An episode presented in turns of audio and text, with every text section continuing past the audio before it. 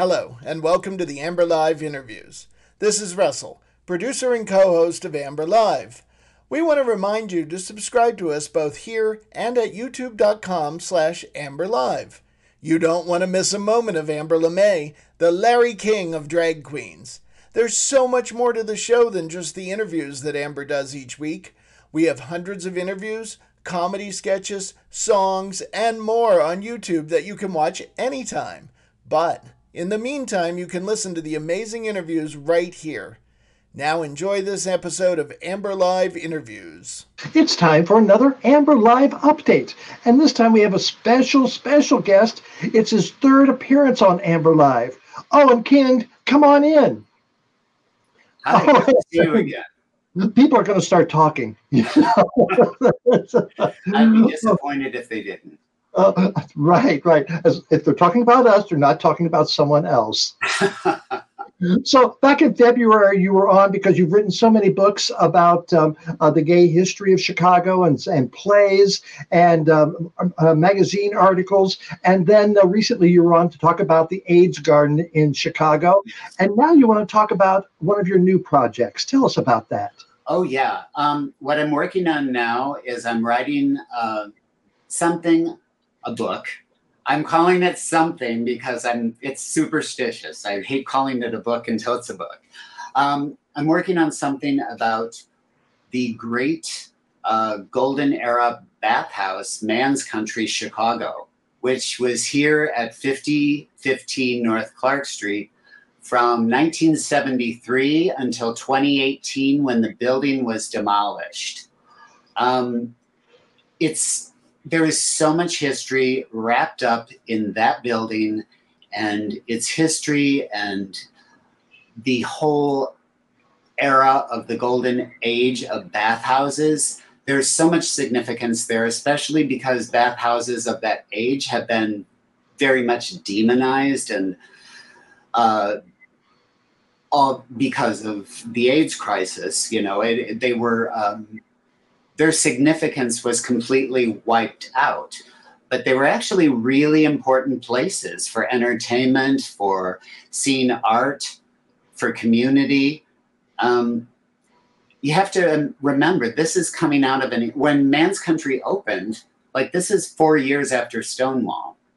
So I know. So people are, you know, go from being arrested for doing what you're doing to being able to join a club and, you know, create this erotic wonderland, you know, and that was a huge political statement, you know, to claim your sexuality like that, to say, we're not, you know, this isn't um, something that that is some small part of my life. This is something that's significant and important and something to revel in, you know. How, how often did you attend uh, Man's Country? Uh, probably I would say like once a month, maybe nothing. Um, yeah, I mean, it would. I'd say it would average once a month.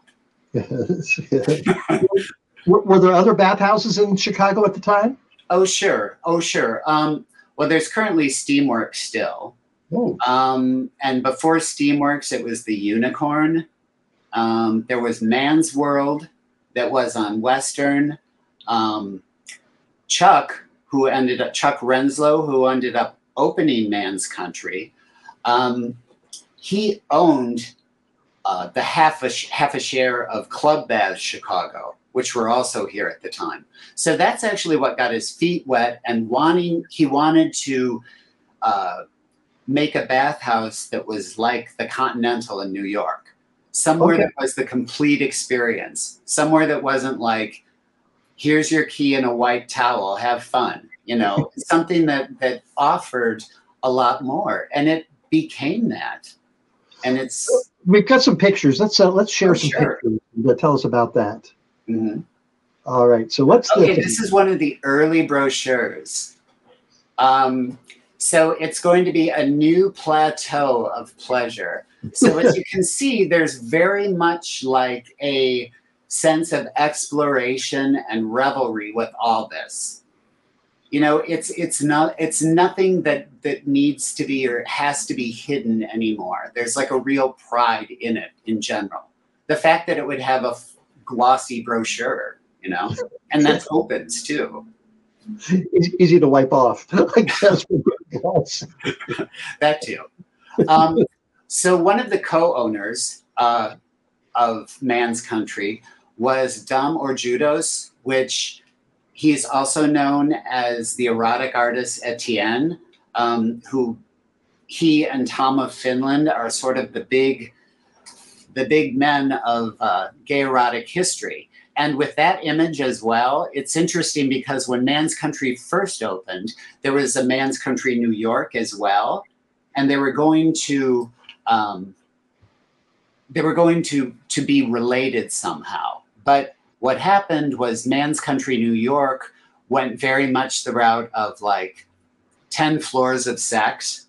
I mean, the man's the the Man's Country New York had um, I think it was the eighth floor. They had a semi like the eighth floor was a semi that was just a big orgy room. Like the back of it, like the actual like tail lights red, tail lights red, the whole deal. But so and the Chicago version of Man's Country was more like, you know, we're going to bring entertainment here. Rusty Warren was there, uh, Wayland Flowers and Madam were there. I know some great. Charles Charles uh, uh, Pierce was there. Charles Busch was there who I just interviewed for the book um, last week. Oh, and, we have that in common. Yeah. yes, and he um, he it was one of uh, his early sort of performance gigs. Wow. You know, and, and also as a patron. And this is more of Etienne's work. Um, and you can see just how incredible the artwork and advertising was for this place. And not only that, but Etienne Dom drew these incredible murals on the walls. So, like going up the main staircase in Man's Country, um, you're going up alongside a mural on either side that is the, are these really hot men going up a staircase too. And then at the top is a naked guy um, with a lyre, like L Y R E. Is that how you pronounce that? Anyway, um, I think there's an image of this um, that Etienne did, and he's um, uh, he's yes, right at the no, that's not him. Sorry, but it's the same sort of image that's right at the top of the uh, the grand staircase going to the music hall. And not only that, but Chuck, who is the owner, also used to have Kris Studios, which was in the 1950s like one of those physique studios, you know, with the posing straps and everything, with, um, you know, that got around um, pornography laws at the time, basically. And so he, there were also these incredible, like, original photos of from Kris, the studio, of these models from the 50s. There were like, there were there was artwork by the Hun there all these incredible things. But the most important thing I think about Man's Country that comes out in all this research was that it was such a community space. Like this was a place to take the party when the bars closed. This was a place people went for the weekend. Like they brought they brought like throw pillows, beads to hang in the doorway. Like they brought decor. You know, that was a thing. Um, and one of the things that I really wanted to get across about Man's Country, which is a very important point, was that this was happening in Chicago. And at when uh, when the AIDS crisis hit, bathhouses in New York and LA and San Francisco were all closed, but Man's Country remained open.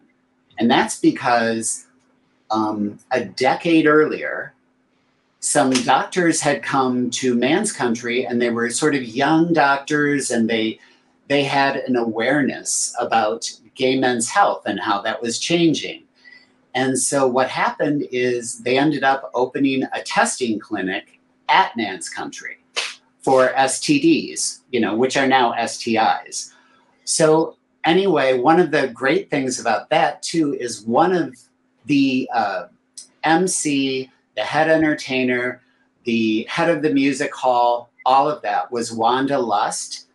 And Wanda Lust was visiting a friend in the hospital who had hepatitis. And to make it fun for her friend, she dressed up as a nurse and called herself Nurse Lust and went to see him in the hospital. Well, this coincided with the uh, STD clinic open, and Wanda took that persona to man's country. And so she became like, she made getting tested for STDs fun. Like it became, instead of becoming, the shaming thing, it became something that a sexually responsible gay man simply did. You know, it was just the responsible thing to do, and it took the stigma away from it. That succeeded to such a degree that Wanda then and the, the uh, health providers that were there had a VD van, which was also known as a mobile testing unit, that they took around to all these different places in Chicago, like the hot spots, like, you know, a corner, yes, a mm-hmm. corner where all these different significant things, you know, bars were and, and entertainment places for LGBTQ people. Wanda would jump out of the van in her full nurse garb, you know, six feet seven with her heels on, because Wanda was very tall. And she would run into the bars and try to get people to come out and get tested for STDs. And if you went with Nurse Lust, she gave you a cookie. and what happened was it might all seem very silly, but in the no. first week, they were on the streets. A thousand people got tested for STDs through the mobile testing units. So when AIDS hit, Man's Country had this long standing history of a relationship with the Chicago Department of Health as a place of education and a place of testing. So um, that was the reason it, it could remain open, you know? And um, so it, it had a very different trajectory.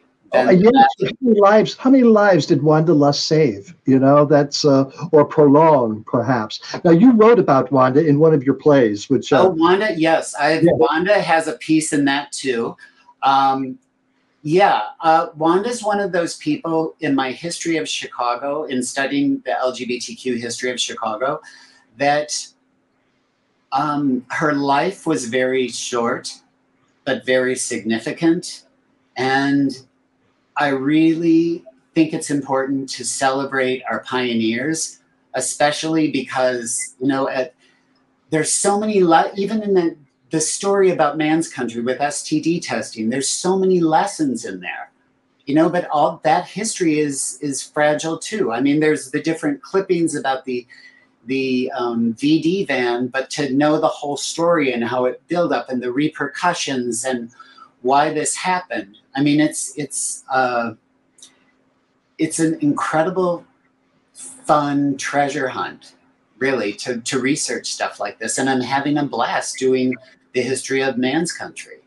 You were you've written several other books. Where are you in the process of this one? Would you say you're? I've done a lot of it. I've yeah, my um, uh, my OCD has been in overdrive with this. I've I'd say I would say like 80% done. Like I'd say easily by the end of the year. I work pretty fast. So it's, I've worked uh, with Tracy, Tracy Baim, um, writing a biography of Chuck Renslow. Um, so I'd done a lot of the research from Man's Country, but when Tracy and I did the bio of Chuck, we were under very much of a time constraint to get the book finished. And so I could see that there was so much more there. It felt like when I was doing it. And then, you know, there wasn't the time. But then what happened afterwards is the building itself was demolished in 2018 after Man's Country formally closed because it was still open when Tracy and I were working on the book. So it felt like the time, now that the story was there, it felt like the time to sort of capture it, you know, and it, I'm doing. I'm working a lot in conjunction with the Leather Leather Museum and Archives here in Chicago, which has a lot of, which has pretty much everything of Chuck's, a lot of Dom's artworks. They have the Etienne Auditorium, which is huge murals of those beautiful Etienne erotic murals all around with theater seating. It's um it's a beautiful, beautiful um, theater. Um, well, Owen, I want you to come back and tell us more about when when the book. I will be happy to. I will be happy to. Um, yeah, it's uh, it's an incredible journey. It's an incredible ride. Well, thank you so much for taking us along with you on that ride. Oh, thank sure. you, and looking forward for you to coming back for um, your fourth visit. I will always get. Yeah, I'm as close as a telephone call. Oh, or a text. Oh, very good. Thank you very much, Owen. Thank you for listening to this episode of the Amber Live interviews. Remember to subscribe to us so you don't miss a single minute of the fun. And remember, it is your support that keeps us going. You can make a donation through this podcast by using our Venmo at RJDPro or by visiting us at amberlive.tv and clicking on the Support Amber Live button. Thank you.